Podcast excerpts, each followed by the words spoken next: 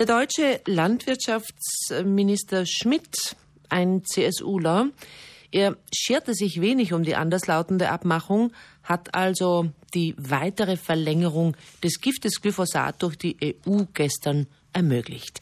Österreich und Italien waren dagegen.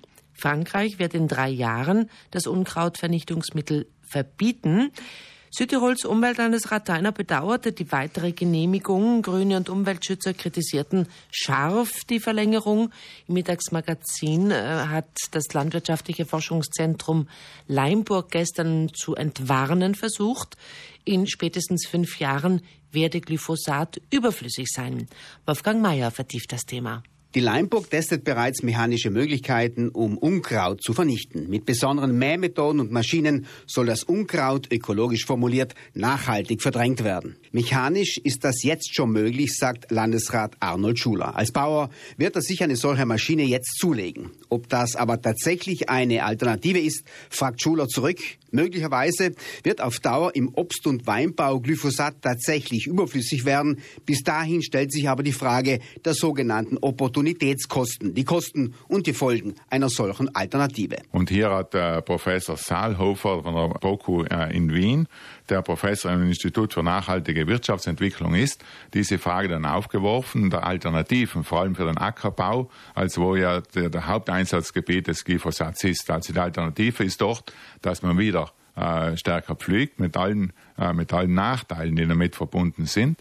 Äh, das heißt, einen zusätzlichen CO2-Ausstoß, nicht nur aufgrund, äh, dass Maschinen verwendet werden müssen, sondern weil CO2 jetzt im Boden freigesetzt wird, negative Auswirkungen auf die Bodenlebewesen, äh, Erosionen äh, und so weiter. Also eine Reihe von negativen Aspekten, die damit verbunden sind. Und hier gilt es dann, das abzuwägen. Welches ist jetzt die bessere Lösung, auch im Sinne der Umwelt?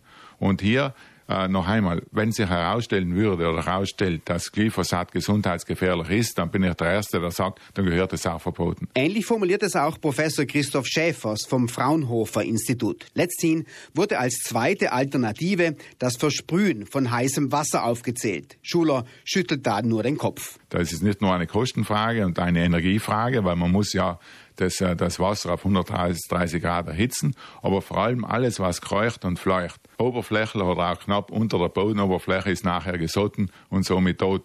Und das kann keine Alternative sein. Und hier muss man schon dann Alternativen finden, die auch tatsächlich auch besser sind äh, wie das vorhergehende. Glyphosat, zitiert der Landesrat Untersuchungen, greift nicht die Lebewesen im Boden an. Nein, also äh, das weiß man, auf die Bodenlebewesen haben sie keine negativen Auswirkungen. Das stellen auch wir hier in Südtirol immer wieder fest, wenn wir auch äh, feststellen können, dass wir unsere Böden in sehr gutem Zustand sind, wir die vierfachen äh, Bodenlebewesen haben, also Anzahl, die vierfachen wie in den Ackerböden. Und somit ist es, äh, glaube ich, auch Beweis genug, dass es hier keine Schädigungen gegeben hat. Inzwischen streiten sich Gutachter. Die einen erklären Glyphosat für völlig unbedenklich, für andere steht es im Verdacht, krebserregend zu sein. Das IRC, das immer wieder hier zitiert wird, dass Glyphosat als wahrscheinlich krebserregend eingestuft hat, so wie übrigens das rote Fleisch auch und äh, Getränke, die äh, heißer als 65 Grad sind, dann sind, da, sind dann andere Kriterien zugrunde gelegt worden, nämlich die untersuchenden Wirkstoff als solchen und nicht äh, die Art der Ausbringung. Landesrat Schuler baut auf die Forschung der Leimburg. Für ihn ist klar, gibt es Alternativen, ist Glyphosat ein Auslaufprodukt. Also die Alternative äh, als die mechanische Bekämpfung als Alternative gibt es ja jetzt schon, das zeigen ja auch die Bierbetriebe. Etwas schwieriger ist es äh, in den Hanglagen, denn äh, die mechanische Bekämpfung im Talboden lässt sich organisieren und auch ist auch machbar. Schwieriger wird's dann äh, im steilen Gelände, also in den Hanglagen, wo wir halt auch Obst- und Weinbau äh, betreiben, wo man dann nicht mit Maschinen arbeiten kann und dann wird's dann schwierig, eine Alternative zu finden. Schuler wundert sich über die heftigen Auseinandersetzungen im Fall Glyphosat. Ein fast Glaubenskrieg wird ausgetragen. Schuler sagt, die Findung der Entscheidung ist komplex, umfangreich und aufwendig. Zuerst wird EU-weit getestet, dann in größeren Regionen der EU, Zum Schluss prüfen die Mitgliedstaaten aufgrund ihrer Vorgaben das Gift. Das heißt im Fall von Deutschland aufgrund eines Gutachtens des Bundesinstituts für Risikovorsorge und im Fall Italiens aufgrund eines Gutachtens des Gesundheitsministeriums. Und das, also ein Prozess dauert in der Regel zehn Jahre und kostet zwischen 100 und 300 Millionen Euro. Und das ist im Normalfall die Basis, auf der dann die Zulassung gemacht wird.